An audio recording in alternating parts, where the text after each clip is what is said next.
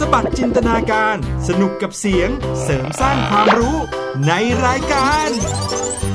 เสียงสนุก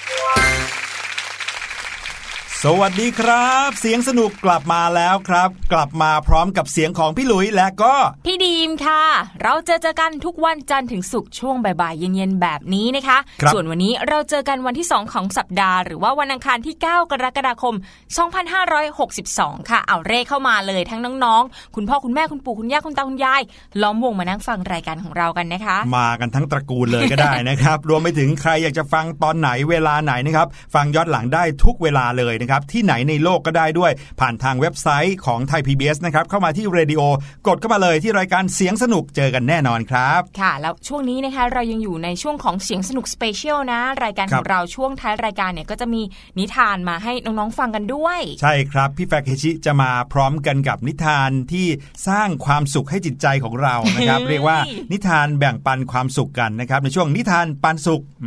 เราจะมามีเสียงของคนอื่นบ้างนอกจากเสียงของพี่หลุยแล้วก็พี่ดีมแล้วส่วนช่วงแรกของเรานะคะก็แน่นอนเป็นเรื่องของข่าวคราวที่เกี่ยวกับเด็กๆค่ะอย่างที่หลายๆคนทราบดีนะเด็กๆกับเรื่องข่าวเนี่ยอาจจะดูเป็นเรื่องไกลตัวกันนะคะเด็กๆเนี่ยหลายคนเนี่ยคิดไปเองว่าเขาอาจจะไม่ชอบฟังข่าวแต่ความจริงแล้วเนี่ยเด็กบางคนอาจจะรู้ข่าวมากกว่าผู้ใหญ่ซะอีกนะคะใช่ครับเวลาที่อยู่ที่บ้านเนี่ยนะเปิดทีวีตอนช่วงเย็นๆมื้อเย็นกินข้าวด้วยกันที่บ้านนะครับคุณพ่อคุณแม่ก็อยากจะฟังว่าเอ๊ะวันนี้มันมีข่าวอะไรบ้างเปิดทีวีกันดูบางคนก็ดูกันเป็นช่วงเวลาครอบครัวหลังจากที่รับประทานอาหารมื้อเย็นกันเสร็จแล้วนะครับพอคุณพ่อคุณแม่เปิดทีวีมาเจอข่าวเจอผู้ประกาศข่าวปุ๊บเด็กๆบอกเออไม่เอาแล้ว นะครับขอไปหาหน้าจอของตัวเองดีกว่าใช่แยกย้ายกันไปนะคะถือสมาร์ทโฟนบ้างโทรศัพท์มือถือกันบ้างนะคะดูข่าวกันผ่านอุปกรณ์เหล่านี้นะคะอย่างพี่ดีมเนี่ย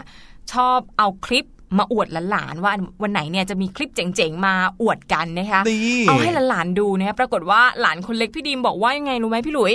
บอกว่าโอ้ยอันนี้นะหนูดูมาสองวันแล้วอ่ะดิมโอ้โห หน้าแตกเพลงเลยนะคะเด็กๆเนี่ยเปิดรับข้อมูลข่าวสารมากพอๆกับผู้ใหญ่นะบางทีเนี่ยรวดเร็วกว่าเราซะอีกนะคะใช่แล้วคลิปเหล่านั้นบางทีก็เป็นข่าวด้วยนะก็เป็นคลิปของข่าวเช่นคลิปที่มีรถชนกันคลิปที่มีการจับกุมหรืออะไรอย่างเงี้ยนะครับแล้วก็ทำให้เด็กๆหลายๆคนรู้ข่าวมากขึ้นจากช่องทางที่หลากหลายมากขึ้นแต่ว่าแน่นอนครับในเรื่องของข่าวเนี่ยสิ่งหนึ่งที่จะมีก็คือภาษาที่เขาใช้ในข่าวเนาะใช่ค่ะเออแล้วบางทีเนี่ยก็อาจจะเป็นภาษาที่เด็กๆอาจจะต้องเอามือเกาหัวแกรกๆได้หรือว่าเอาคิ้วมาผูกโบกันได้ว่าเอ๊ะเขาพูดนั่นหมายความว่าอะไรอะไรแบบนี้นะครับก็เดี๋ยวเรานะครับก็จะนำเสียงเหล่านั้นนะครับรวมไปถึงน้ำข่าวเนี่ยนะครับมาขยายความให้น้องๆได้ฟังกันด้วยในแต่ละวันนะครับเอาล่ะวันนี้ก่อนจะพูดถึงเรื่องของข่าวพี่ดีมครับมีขนมอะไรที่พี่ดีมชอบเป็นพิเศษบ้างไหมฮะโอ้ยโหแทบจะไม่มีอะไรที่เป็นพิเศษเพราะว่าพี่ดิมชอบกินขนมมากที่สุด หลากหลายชนิดมากแต่ว่าถ้าจะให้นึกออกตอนนี้นะคะพี่ดิมชอบพวกชีสเค้กค่ะชีสเค้กโอ้โหมีความหอมมีความละมุนใช่ไหมแล้วข้างล่างก็มีแครกเกอร์กรุบๆให้กินโอ้โหพูดแล้วก็ท้องร้อง ขึ้นมาเลยนะครับส่วนพี่หลุยส์ล่ะครับก็จริงๆก็ชอบเค้กนะคุณแม่บอกว่าให้กินผลไม้เยอะๆพี่หลุยส์ก็เลยชอบกินเค้กแครอทมันช่วยได้ไหมเนี่ยเออกินผลไม้เยอะๆก็เลยสั่งเค้กแครอททีนึงเนี่ย สามถึงสี่ ชิ้นเลยนะหรือว่าเค้กกล้วยหอมก็ดีนะเอออันนี้ไม่ไม่รู้เหมือนกันว่าจะช่วยให้สุขภาพดีหรือว่าสุขภาพแย่เหมือนกันครับเด็กๆหลายๆคนชอบขนมนะฮะนอกจากบางอย่างเราเนี่ยพูดถึงเค้กใช่ไหมแต่เด็กๆบางคนชอบขนมกรุบกรอบต้องไปซื้อตามร้านค้าแล้วก็มาแกะถุงอะไรอย่างนี้นะครับบางคนชอบเป็นน้ำหวานอย่างน้ำหวานที่ฮอตฮิตที่สุดนะก็อย่างเช่นพวกชาไข่มุกเดี๋ยวนี้นะคะตามหน้าโรงเรียนเนี่ยเปิดหลายร้านมากพี่ดิมเวลาไปรับหลานๆเนี่ยจะเห็นเลยว่ามีหลายร้านเปิดติดกันแล้วมีเด็กต่อแถวยาวมากค่ะพี่หลุยบางร้านเนี่ยเขาเป็นบุฟเฟ่ให้เด็กๆตักไข่มุกได้เองนะโอ้โหอย่างนั้นเลยเหรอแล้วก็มีหลายราคาด้วยนะราคาถูกราคาแพงแตกต่างกันไปบางทีก็แพงเพราะว่ายี่ห้อแต่บางทีก็แพงเพราะว่าของที่เขาใช้เนี่ยเป็นของที่มีต้นทุนสูงมากอันนี้เด็กๆก็ต้องรู้ทันเอาไว้นิดนึงว่าเอ๊ะถ้าเราอยากจะซื้อเนี่ยบางทีไปซื้อของที่ราคาแพงเกินไปเกินตัวหรือเปล่าหรือถ้าจะซื้อของถูกอ้าวแล้วเป็นของที่กินแล้วจะดีต่อสุขภาพหรือเปล่าจะว่าไปชาไข่มุกนะกินแป๊บนึงก็หมดนะอืมจริง นะครับแต่ว่าสิ่งที่จะเหลืออยู่ในร่างกายก็คือภาวะเกินนะครับ ของน้ำตาลบ้างหรือว่าบางทีอาจจะทำให้อ้วนได้ด้วยนะครับวันนี้ข่าวที่เรานำมาฝากกันในช่วงเสียงจากข่าวนะ เป็นเรื่องราวของชานมไข่มุกไม่น่าเชื่อนะครับว่าชานมไข่มุกก็เป็นข่าวกับเขาได้ด้วยที่ว่าเป็นข่าวได้เนี่ยเพราะว่าไม่ได้เป็นขนมธรรมดาค่ะพี่หลุย ม, มีคนค่ะหัวใสมากไอเดียพุ่งปรี๊ดมากนะคะเอาชาไข่มุกเนี่ยไปหุงกับข้าวจริงเหรอไปหุงแบบแทนน้ำเลยชักอยากรู้แล้วนะครับว่าจะเป็นยังไงเอาล่ะเดี๋ยวทิ้งท้ายไว้แค่นี้ก่อนให้น้องๆไปฟังเพลงกันสักครู่นึงก่อนดีกว่านะครับแล้วเดี๋ยวช่วงหน้ากลับมาในช่วงเสียงจากข่าวมาพร้อมกับข่าวของชานมไข่มุก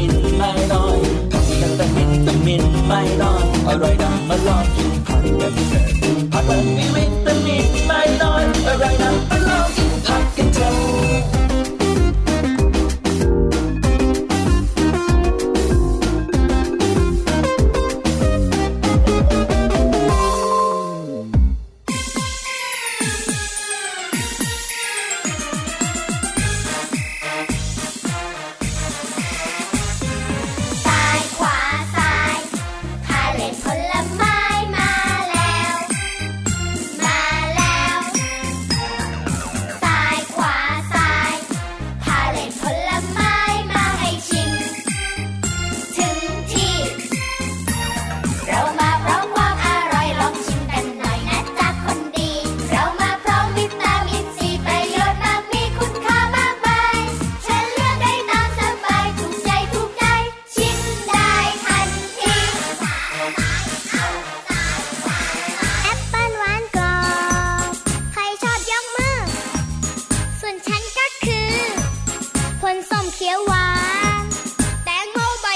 า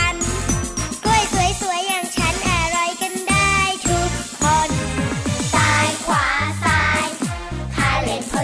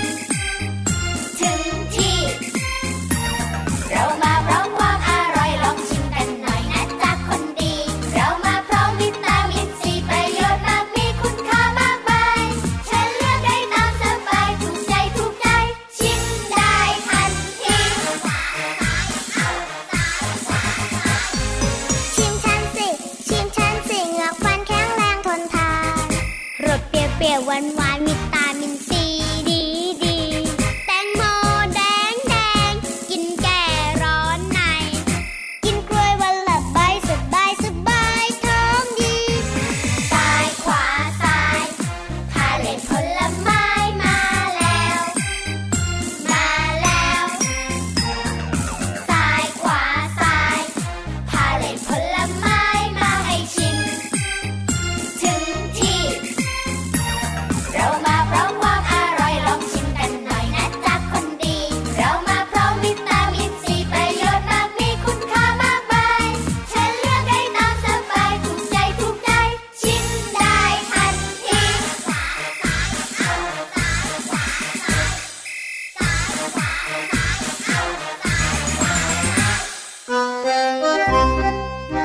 เสียงจากข่าว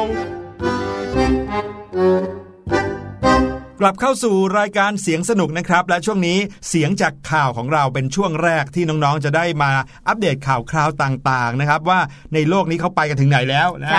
บางทีนะก็เป็นเรื่องราวในประเทศบางทีก็เป็นข่าวต่างประเทศซึ่งมีประโยชน์เหมือนกันนะบางทีเราได้รู้ว่าในต่างประเทศเนี่ยเด็กๆเยาวชนเขาชอบทำอะไรกันหรือเขาสนใจอะไรกันเราจะได้แบบอัปเดตไปกับเขาด้วยนะครับซึ่งข่าวที่พี่ๆนำเสนอน้องๆวันนี้นะคะเป็นข่าวที่มาจากต่างประเทศคือประเทศญี่ปุ่นนั่นเองวันนี้เราก็จะอ่านกันเป็นภาษาญี่ปุ่นใช่ไหมคะโอ้ไฮโย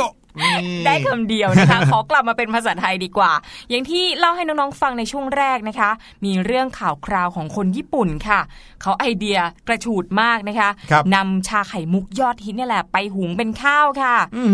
เทชาไข่มุกใส่หม้อหุงข้าวไปเลยนะคะแล้วได้ผลลัพธ์ที่น่าสนใจมากชานมไข่มุกที่เป็นแก้วๆสูงๆแล้วก็มีไข่มุกเม็ดดำๆเนี่ยนะฮะใช่คือกินแบบนั้นมันธรรมดาไปใช่ไหมมันมันโลกไม่จำอะค่ะอย่างนี้ก็เลยต้องไปหุงเป็นข้าวแทนนะคะอย่างที่ทราบกันดีค่ะชานมไข่มุกเนี่ยต้องเรียกว่า return เพราะว่าก่อนหน้านี้เนี่ยเคยฮิตมากเมื่อ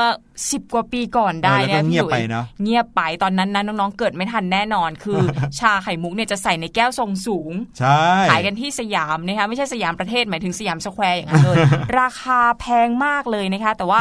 หลังจากนั้นก็เริ่มซาซาไปหายไปเลยช่วงนี้จะบอกว่าชานมไข่มุกเมื่อก่อนนี้นะครับมาเริ่มขายที่แก้วละสามสิบบาทเนี่ยสุดยอดแห่งความแพงแล้วนะเพราะว่าค่าเงินสมัยก่อนเนี่ยไม่ได้ไม่ได้สูงขนาดนี้คือก็ไม่ขนาดนั้นนะครับคือเหมือนกับว่าน้ำชงชงอ่ะที่ขายตามรถเข็นเนี่ยแก้วละสิบห้าบาทใช่สิบบาทสิบห้าบาทยังแพงสุดเลยคือยี่สิบบาทแต่ว่าชานมไข่มุกมาเปรี้ยงสามสิบบาทสามสิบห้าบาทโอ้ตกใจกันใหญ่เลยนะครับทุกคนก็งงว่าอะไรเนี่ยแค่น้ำที่มีเม็ดๆอะไรก็ไม่รู้นะเป็นเม็ดแป้งทำไมทำราคาได้สูงขนาดนี้นะคะแต่หลังจากที่หายเงียบไปสักพักหนึ่งนะครับเดี๋ยวนี้กลับมาฮิตอีกแล้วกลับมาฮิตกันด้วยราคาถึงเจ็ดสิบบาทแปดสิบบาทบางแก้วหนึ่งร้อยห้าสิบบาทเลยพี่ดิมพยายามตามหามากว่ามันคือแบรนด์อะไรเพราะว่าทุกวันนี้กินแค่สามสิบสี่สิบก็ว่าแพงแล้วใช่ครับโอ้โหเดี๋ยวนี้ชานมไข่มุกกลับมาฮอตฮิตแล้วแต่ก็ยังไม่สะใจหนุ่มคนนี้ชาวญี่ปุ่นคนนี้ใช่ไหมฮะใช่ค่ะคือก่อนหน้านี้นะเราอาจจะเห็นตาม Facebook ที่มีคนแชร์ว่ามีเอาชานมไข่มุกไปใส่ในก๋วยเตี๋ยวอันนี้พี่ดิมเคยเห็นก็ว่าแปลกแล้วนะบางคนเอาไปใส่ในพิซซ่าเป็นหน้าพิซซ่าพิซซ่าชานมไข่มุกก็มีครับชาบูก็มีนะคะแล้วก็อื่นๆอีกมากมายแต่ว่าคนญี่ปุ่นคนนี้นะคะเขากลับมาเป็นแบบ back to basic กลับมาที่พื้นฐานเลยคือเอาชานมไข่มุกเนี่ยไปใส่กับอาหารหลักที่มีทุกบ้านเลยนั่นก็คือข้าวนั่นเองโอ้โหเทชานมไข่มุกแต่ไม่น่าจะใส่น้ำแข็งลงไปด้วยนะพี่หลุยใส่แค่ชานมกับไข่มุกลงไปในหม้อหุงข้าวเลยค่ะผู้ที่คิดไอเดียนี้นะคะคือทีมงานเว็บไซต์ Sora News ยี่สิบสี่ของญี่ปุ่นเขานะคะเมื่อวันที่ยี่สิบห้ามิถุนายนที่ผ่านมาเนี่ยเขาก็ได้โพสต์แชร์วิธีการทำหุงข้าวด้วยชานมไข่มุกเอาไว้แบบละเอียดเลยค่ะโดยผู้ชายที่ชื่อว่าซาโตะนะคะเป็นหนึ่งในทีมงานของเว็บไซต์เนี่ยเขาก็คุ้นคิดค่ะถึงกระแสชานมไข่มุกที่ฮิตไปทั่วญี่ปุ่นแล้วก็คิดถึงโอชาซุเกะโอชาซุเกะเนี่ยเป็นอาหารที่ทำจากข้าวหุงผสมกับชาเขียวอันนี้เนี่ยคนญี่ปุ่นเขารู้จักกันมานานก็คือข้าวหุงกับชาเขียวเนี่ยนะคะแต่ว่าซาโตะเนี่ยเขาคิดว่าถ้าเกิดว่าชานมไข่มุกเนี่ยถือว่าเป็นชาชนิดหนึ่งเหมือนกันดังนั้นถ้ามันมีข้าวชาเขียวแล้วเนี่ยมันต้องมีข้าวชานมไข่มุกได้สิคิดแบบนี้เลยนะคะแล้วก็ปิ้งไอเดีย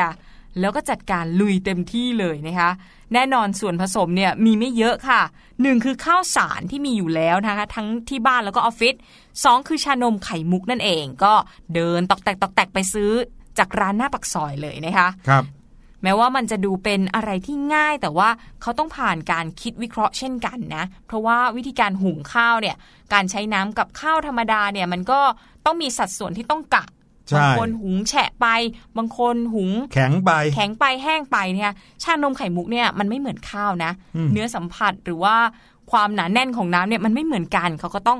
คิดสัดส่วนเอาไว้นะคะแล้วก็กะเอาไว้แบบคร่าวๆก็ได้ปริมาณคือข้าวสารหนึ่งถ้วยกับชานมไข่มุกแก้วกลางหนึ่งแก้วโอ้โหแก้วกลางด้วยนะแปลว่าลองแก้วเล็กกับแก้วใหญ่แล้วไม่สำเร็จนะคะก็เลยออกมานะคะจัดการโยนทั้งชานมทั้งข้าวลงไปในหม้อหุงข้าวเลยครับผมทีนี้พอหุงเสร็จแล้วผ่านไปทั้งหมดสิบห้านาที โอ้โหได้ข่าวว่านะครับอันนี้เขาบรรยายไว้ว่ากลิ่นหอมของชานมไข่มุกเนี่ยเริ่มที่จะโชยออกมาจากหม้อหุงข้าวครับแล้วหลังจากนั้นผ่านไปอีกสิบห้านาทีสรุปก็คือใช้เวลาหุงถึงสามสิบนาทีนะฮะข้าวชานมไข่มุกก็หุงสุกเรียบร้อยโดยที่เมล็ดข้าวนั้นเปลี่ยนเป็นสีน้ำตาลอ่อนซะด้วยนะอันนี้ต้องบอกก่อนนะครับว่าเป็นข้าวญี่ปุ่นนะเพราะว่าเขาทำกันที่ญี่ปุ่นนะครับข้าวญี่ปุ่นเนี่ยก็เปลี่ยนสีนะครับเป็นสีน้ำตาลอ่อนเลยส่วนไข่มุกก็กองอยู่ด้านบนโอ้ ชุ่มฉ่ำไปด้วยชานมไข่มุกที่หลายๆคนนี่นะครับคุ้นเคยกับกลิ่นแล้วก็สีสันนะครับแล้วก็บอกว่าชานมไข่มุกเนี่ยกลายเป็นครีมครีมอยู่ด้านบนนะครับแล้วก็เขาบอกว่ายังโชคดีนะที่ไม่มีข้าวไหม้ติดก้นหม้อนะครับแล้วเขาก็ลองเริ่มชิมดูเขาบอกว่าพอตักข้าวใส่ชามคว้าตะเกียบคลุกให้เข้ากันนะคะแล้วก็ตักเข้าปากทันทีเนี่ยผลออกมาเฮ้ยไม่ผิดหวังค่ะโอ้โหนึกว่าจะกินไม่ได้ซะอีกคือมันไม่ได้แย่อะไรนะคะเขาบอกว่าชากับข้าวเนี่ยผสมกันได้ดีออกมาลงตัวค่ะส่วนไข่มุกนะคะเหมือนกับว่ามันไปซึมซับเอาความหวานเข้าไปทำให้เนื้อสัมผัสของไข่มุกเนี่ยเปลี่ยนแปลงไปจากเดิมมันมันบอกว่าอธิบายยากมากแต่ว่าก็น่าลิ้มลองอะค่ะนี่ครับผมนั่นก็เลยเป็นหนึ่งเมนูที่เกิดขึ้นมาบนโลกใบนี้อีกแล้วจากการทดลองของคนที่เรียกว่าเป็นหนุ่มหัวใสคนหนึ่งนะครับต้องบอกก่อนเลยนะฮะว่าเป็นสิ่งที่หลายๆคนพอได้ยินพี่หลุยพี่ดีมเล่าให้ฟังเนี่ยตอนนี้ในหัวสมองเริ่มคิดแล้วกลับไปบ้านวันนี้ทำยังไงดีหรือว่าเริ่มต้นจากว่าเราชอบขนมอะไรเป็นพิเศษเอาไปมิกซ์กับข้าวเอาไปผสมกับข้าวดีไหมแต่อันนี้ต้องปรึกษาคุณพ่อคุณแม่ก่อนนะ นะฮะเพราะว่าทางฝั่งของนายซาโตะวันนี้เนี่ยเขาก็บอกว่าใครอยากจะเอาลองลองไปทำกินกันเองดูบ้างเขาก็ไม่ขัดนะครับแต่ว่าต้องเขาเรียกว่าต้องเสี่ยงกันเองนะครับ เขาก็ไม่ได้ว่าอะไรอย่างที่พี่ดีมกับพี่หลุยตั้งข้อสังเกตเมื่อกี้ฮะว่าถ้าเกิดว่าเปลี่ยนมาใช้เป็นข้าวไทยเออแล้วหุงข้าวด้วยข้าวแบบหม้อหุงข้าวธรรมดาที่ไม่ใช่หม้อดิจิตอลเหมือนแบบของญี่ปุ่นเขาเนี่ยสิ่งที่ได้ออกมามันจะเป็นยังไงแบบกดปุ่มปุ๊บแล้วก็รอให้มันเด้งเป้งขึ้นมาแล้วจะออกมาเป็นยังไงจะแฉะไหมจะแข็งหรือเปล่าอันนี้ทำให้รู้สึกเหมือนอยากลองเหมือนกันนะต้องลองภายใต้การดูแลของคุณแม่ด้วยนะครับผมแล้วก็สิ่งที่สำคัญที่สุดเลยนะครับอย่าลืมว่าชานมนั้นไม่ใช่ไม่ใช่น้ำเปล่า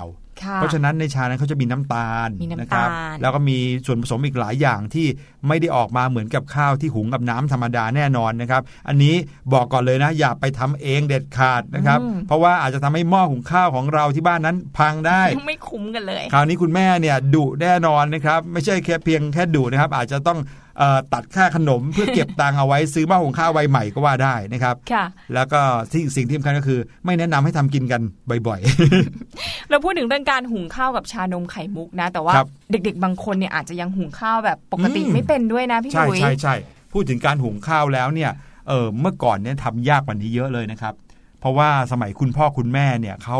หุงข้าวกันเนี่ยเขาอาจจะไม่ได้ใช้เป็นหม้อหุงข้าวไฟฟ้าก็ได้นะไม่มีเลยล่ะอืมสมัยคุณปู่คุณย่าคุณตาคุณยายของพี่หลุยเมื่อก่อนนี้เนี่ยครับเขาก็ใช้หม้อเหมือนเป็นหม้อที่เราทำแกงใส่แกงนี่แหละนะครับแต่ว่าเขาก็ใส่ข้าวลงไปแล้วก็ใส่น้ำลงไปนะครับนอกจากที่เขาจะใส่ข้าวกับน้ำลงไปตั้งไฟ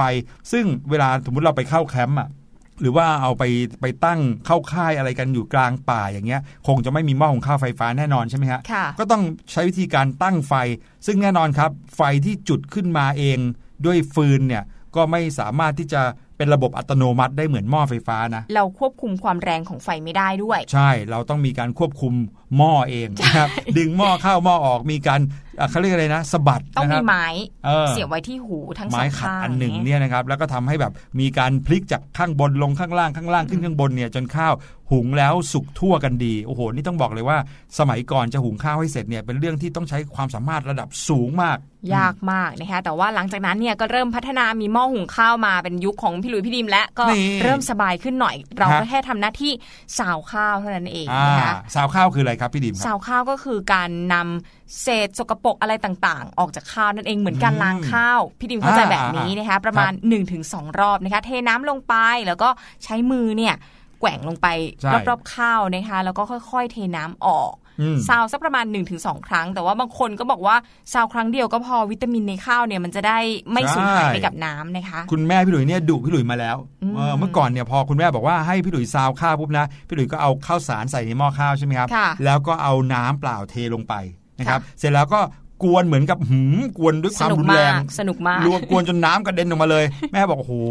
ไม่กลัวข้าวเจ็บเลยเหรอลูกนะครับคือข้าวอาจจะไม่เจ็บหรอกแต่ว่าอย่างที่คุณแม่บอกเลยนะครับว่าถ้าเราไปกวนด้วยความแรงๆเนี่ยนะครับวิตามินที่อยู่ที่ข้าวเนี่ยก็จะหลุดออกมาหมดเลยจริงๆแล้วเมื่อเราซาวข้าวเนี่ยคือเราแค่เอามือเนี่ยไปกวนน้ำเบาๆเพื่อให้เศษเปลือกข้าวหรือว่าเศษสิ่งสกปรกที่อาจจะมีอยู่ในข้าวเนี่ยหลุดออกมาได้แล้วเราก็จะได้เทน้ำซาวข้าวนั้นทิ้งไปสักหนึ่งน้ำนะครับเขาเรียกว่าหนึ่งน้ำเสร็จแล้วเราก็ใส่น้ำลงไปใหม่ทีนี้มีการตวงข้าวด้วยนะตวงปริมาณข้าวกับปริมาณน้ำเพื่อให้มันออกมาพอดีไม่แฉะเกินไปไม่แห้งเกินไปครับก็คืออย่างพี่ดิมเนี่ยที่บ้านพี่ดิมใช้เคล็ดลับหนึ่งข้อนิ้วก็คือใส่ข้าวไปหนึ่งข้อนิ้วแล้วเสร็จแล้วก็ใส่น้ำตามลงไปวัดให้ได้จากวัดจากข้าวมาถึงน้ำเนี่ยหนึ่งข้อนิ้วเท่ากันเท่ากันถูกต้องใช่ไหมใช่ใช่พูดง่ายๆก็ก็คือว่าน้ำเท่าไหร่ข้าวเท่านั้นเท่าๆกันนะครับแล้วก็พอใส่เข้าไปในหม้อเสร็จปุ๊บวางเข้าไปในหม้อไฟฟ้าปิดฝาอย่าลืมกดนะครับสิ่งสำคัญที่สุดที่น้องๆจะลืมไม่ได้เวลาหุงข้าวก็คือการกดปุ่มนะครับบนหม้อหุงข้าวไฟฟ้าครับค่ะพอถ้าเกิดว่าไม่กดเนี่ยมันก็จะอยู่อย่างนั้นแหละไม่สุกแน่นอนหนึ่งวันก็ไม่สุกนะครับต้องกดนะครับแล้วเดี๋ยวหม้อเขาจะเริ่มทำงานให้ความร้อนออกมานะครับแล้วข้าวก็จะค่อยๆเริ่มสุกสุกขึ้นไปเรื่อยๆจนกระทั่งสุกหอมอร่อยน่ารับประทานอันนั้นก็คือเรื่องราวของการหุงข้าวที่เอามาฝากน้องๆแน่หวังว่าในช่วงเสียงจากข่าววันนี้นะครับจะทำให้น้องๆของรายการเสียงสนุกทุกคนอยากที่จะลองหุงข้าวดูช่วยแบ่งเบาคุณพ่อคุณแม่ได้นะครับค่ะแต่ว่าก่อนที่จะวิ่งไปหุงข้าวกันนะคะอยู่ฟังรายการของเราให้จบก่อนนะคะเพราะว่าช่วงหน้าช่วงภาษาพาสนุกเนี่ยยังมีเรื่องราวดีๆให้น้องๆรอติดตามกันค่ะเดี๋ยวพักฟังเพลงสักครู่แล้วเจอกันค่ะ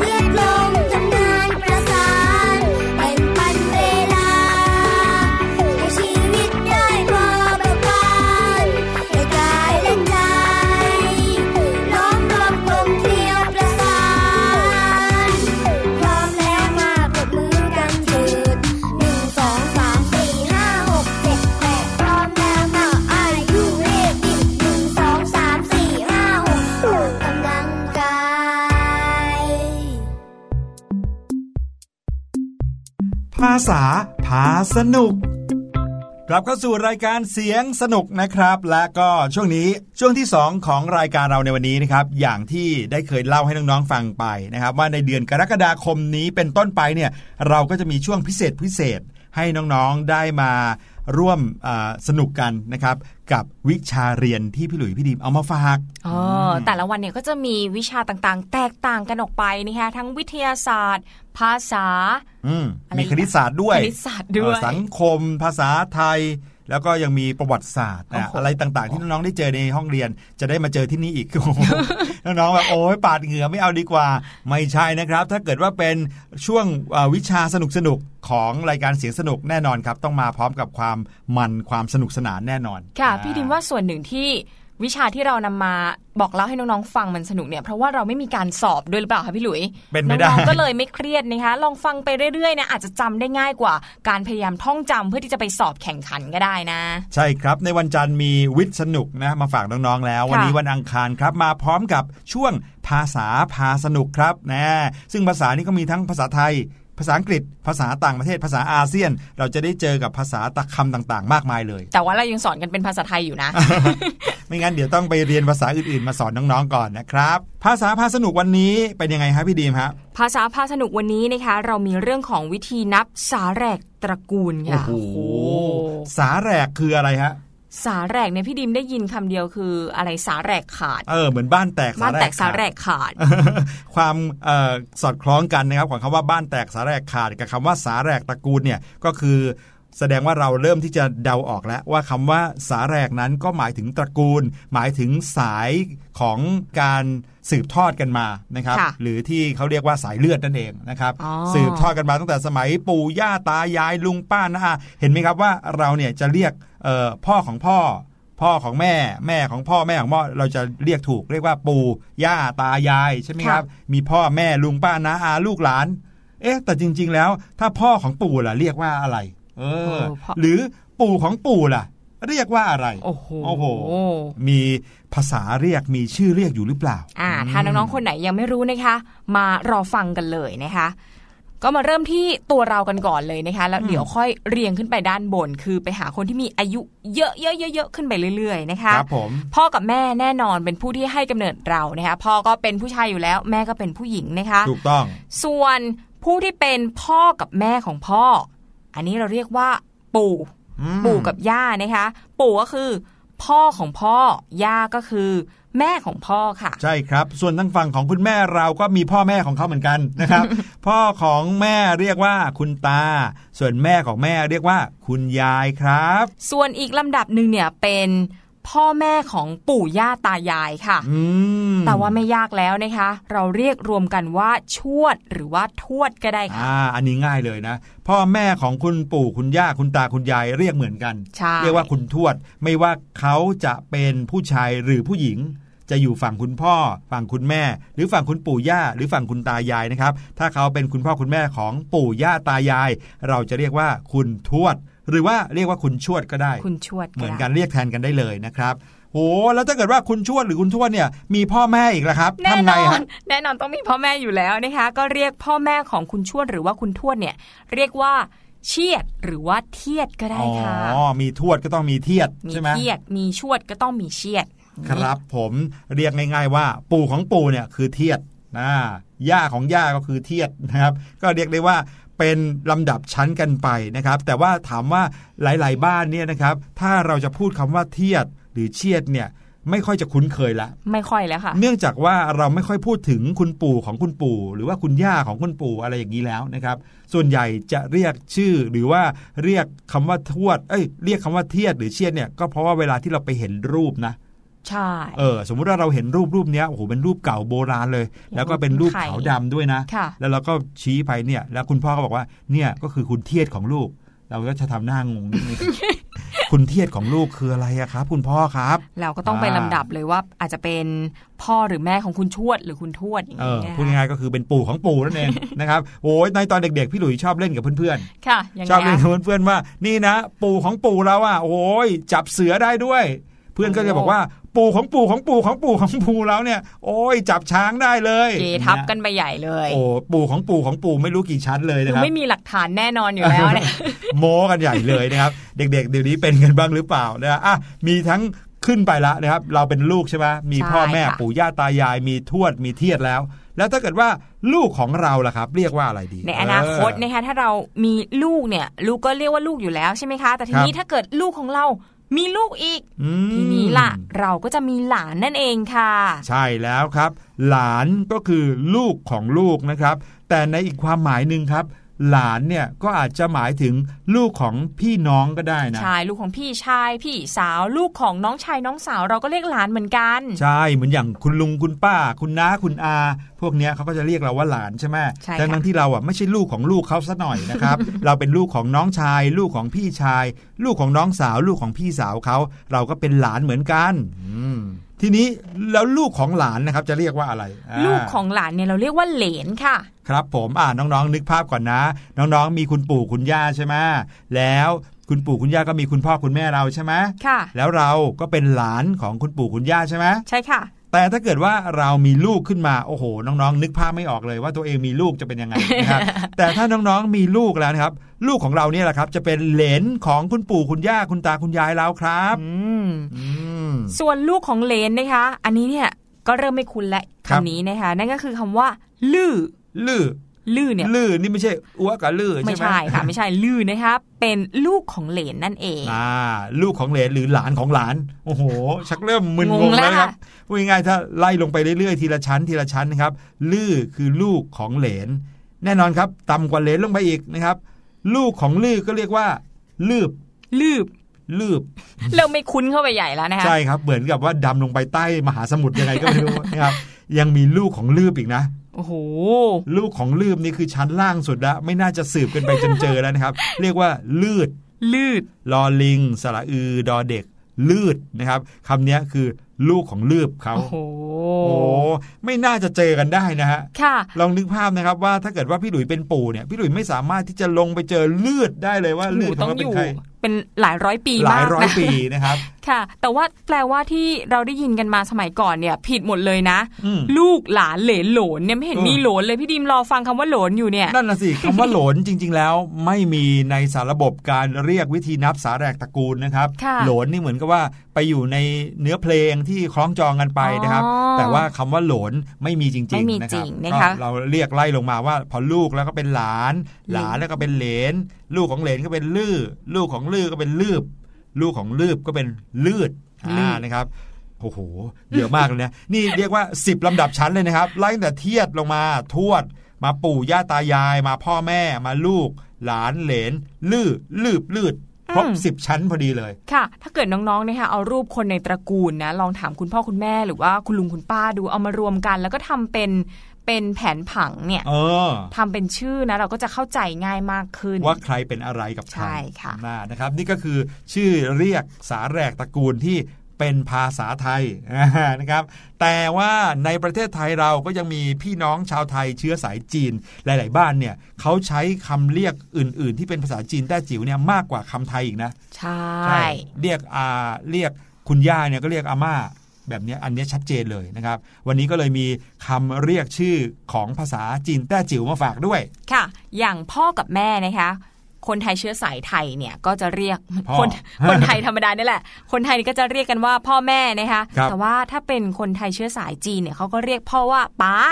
เรียกแม่ว่าม้าบางทีก็ป๊าป๊าหม่าม้าเนาะใช่แล้วซึ่งคำนี้จะว่าไปก็มีความคล้ายกันในหลายภาษานะภาษาอังกฤษเองก็เรียกป้าป้าเรียกมาม่าอะไรอย่างนี้เหมือนกันนะครับแต่ว่า ว, วิธีการออกเสียงสำเนียงอาจจะไม่เหมือนกันนะครับถ้าลุงเนี่ยเรียกว่าอาแปะอาแปะนะนะครับเวลาที่เราไปเดินซื้อของนะครับแล้วเราเจอคนที่น่าจะแก่กว่าคุณพ่อเราเป็นคนจีนเนี่ยเราเรียกท่านว่าอาแปะเนี่ยท่านไม่โกรธนะเออเพราะถือว่าเราเรียกท่านว่าลุงนะครับ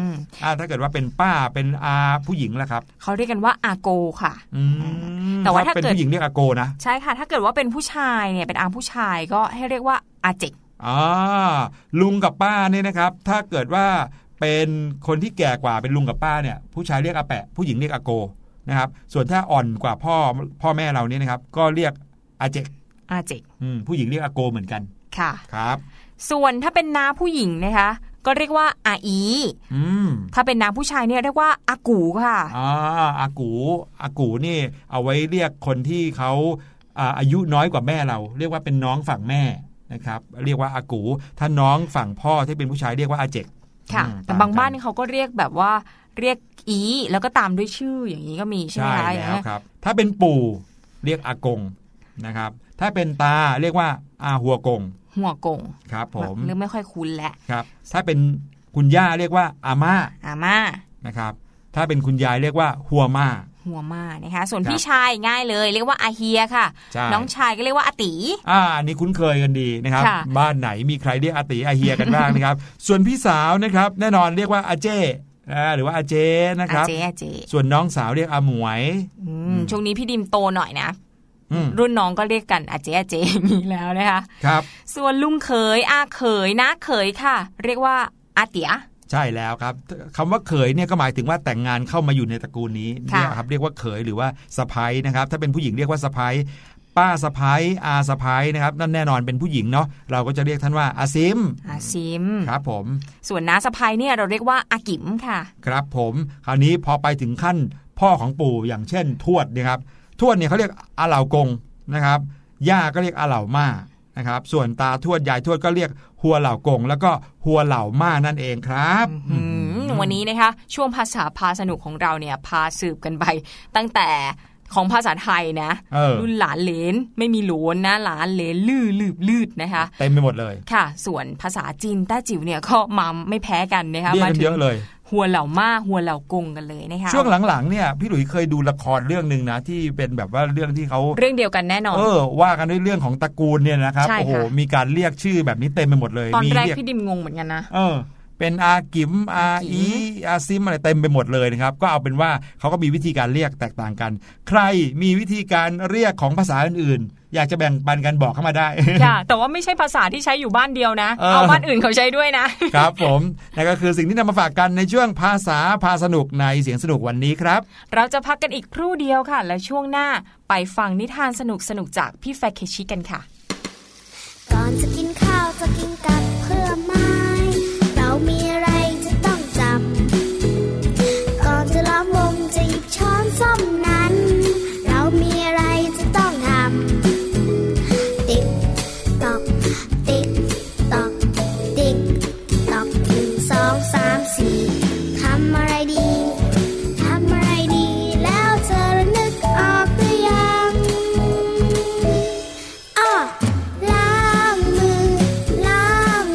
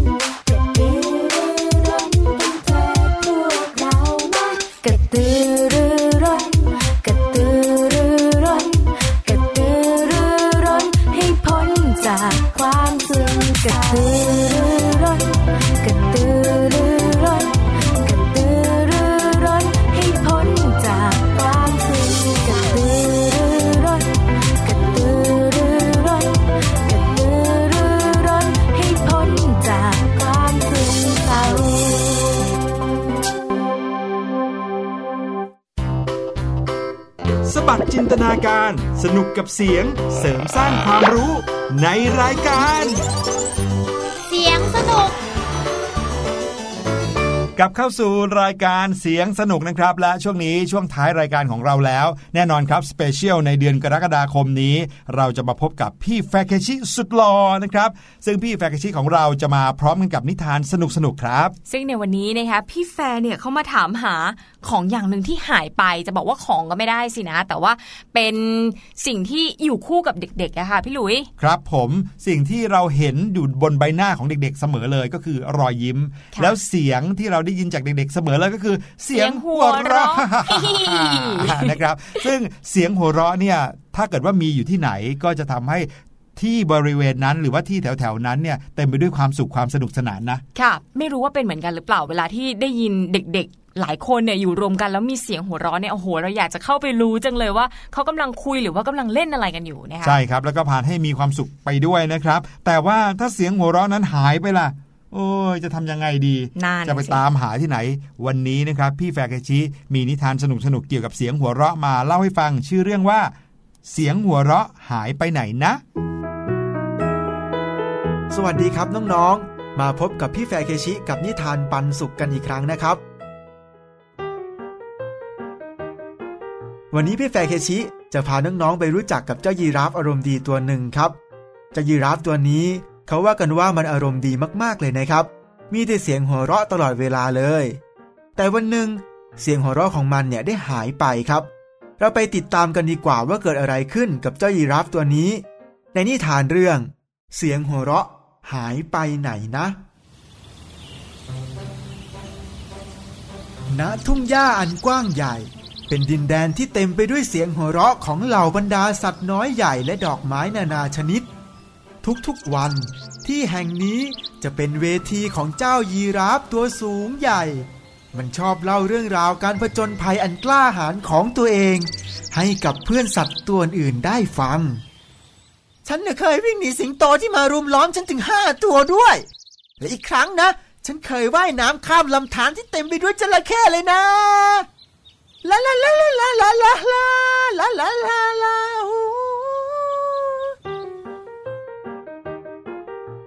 แม้เสียงของมันจะแหบแห้งไม่ไพเราะแต่ท่าทางการเต้นยึกยักประกอบกับเพลงที่ร้องทำให้บรรดาสัตว์ต่างๆชอบนักหนาอีกทั้งเจ้ายีราฟชอบที่จะพูดคุยกับสัตว์ทุกๆตัวอย่างเป็นกันเองไม่ว่าจะเป็นเจ้าผีเสื้อที่กำลังผสมเกสรดอกไม้อยู่หรือจะเป็นเจ้ากิ้งกือที่เดินอุ้ยอ้ายอยู่บนดินก็ตามจึงทำให้บรรดาสัตว์ทั้งหลายต่างก็รักเจ้ายีราฟตัวนี้มากแต่แล้ววันหนึ่งเจ้ายีราฟไม่ได้ออกมาร้องเพลงทุ่งหญ้าแห่งนี้จึงเงียบเหงาไร้เสียงหัวเราะทำให้บรรดาสัตว์และดอกไม้นานาชนิดต่างแปลกใจที่เจ้ายีราฟไม่ได้ออกมาสร้างความสุขสนุกสนานเหมือนเคยทันใดนั้นได้มีเสียงเล็กๆของดอกไม้ถามผีเสื้อว่าผีเสื้อจ๋าวันนี้เธอเห็นเจ้ายีราฟหรือเปล่าจ๊ะผีเสื้อตอบว่าไม่นะฉันไม่เห็นเลยฉันว่าเราช่วยกันตามหาเจ้ายีราฟกันเถอะจากนั้นบรรดาสัตว์น้อยใหญ่ก็พากันออกตามหาและแล้วเจ้าผีเสื้อก็ตะโกนขึ้นว่าแย่แล้วแย่แล้วเจ้ายีราฟนอนร้องไห้อยู่หลังต้นไม้นั่นบรรดาสัตว์ต่างพากันตกใจแล้วพูดพร้อมกันว่าฮะเกิดอะไรขึ้นเกิดอะไรขึ้นเกิดอะไรขึ้นน่ะสัตว์ทุกตัวต่างวิ่งเข้าไปหาเจ้ายีราฟทันทีทำไมถึงมานอนร้องไห้อยู่ตรงนี้ตัวเดียวล่ะนกแก้วถามด้วยความเป็นห่วงเจ้ายีราฟตอบกลับว่า วันนี้ฉันไม่สบายเลยไปหาทุกคนไม่ได้ฉันเสียใจที่ไม่ได้ร้องเพลงและเล่าเรื่องสนุกสนุกให้ทุกคนฟัง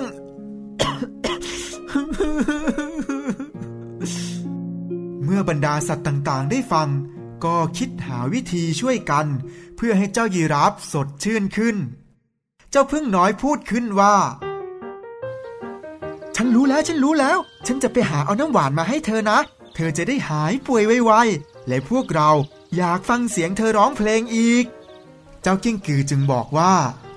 ฉันน่ะจะใส่รองเท้าโชว์ให้เธอดูก็แล้วกันนะสัตว์ตัวอื่นต่างก็หัวเราะเพราะว่าเจ้ากิ้งกือมีเท้ามากมายหอยทากจึงพูดขึ้นบ้างกว่าแกจะใส่รองเท้าเสร็จก็เช้าพอดีละมั้งฉันเองดีกว่าฉันจะวิ่งแข่งกับกระต่ายให้ยีราฟดูฉันชนะแน่นอนเจ้ายีราฟหัวเราะชอบใจแล้วตอบว่า ช่างเป็นโชว์ที่น่าดูจริงๆอยากรู้จังว่ากิ้งกือจะใส่รองเท้าได้กี่คู่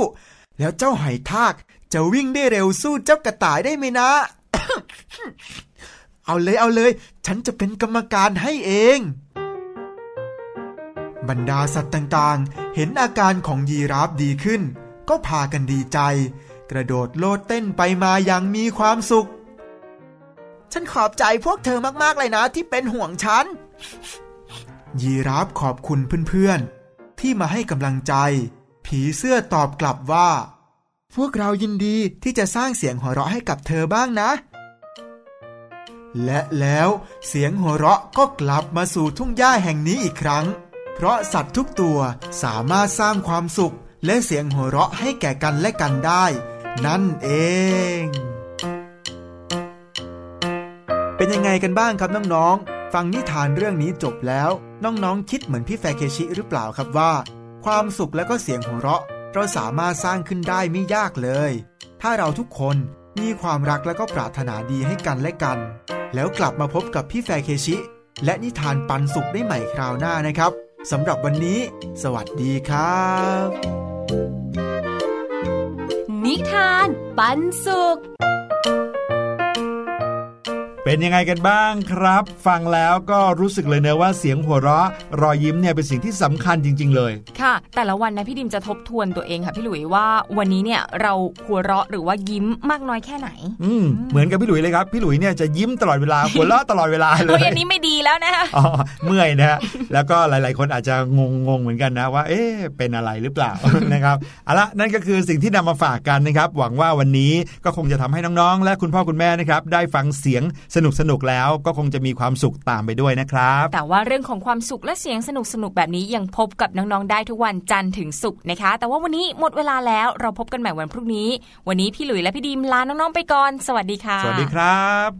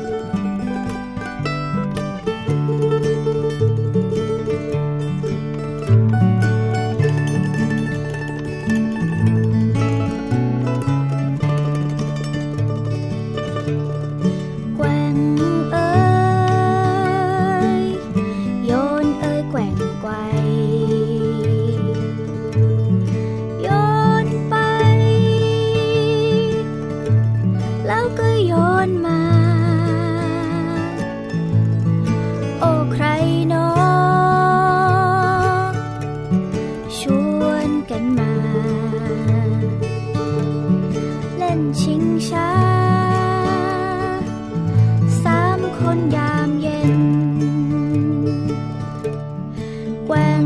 เอ้ยโยนเอ้ยแกว่งไกวอยากได้ไม่เหมือนยามเย็นโอ้ใครหนอชวนมาเล่นยามเย็นชิงช้าแกว่งไกวแกว่งเอ้ยโยนเอ้ยแกว่งไกวสุขใจสายลมเย็นเย็นพอจุงหนูแม่ชวนมาเล่นยามเย็นสามคนสุขใจส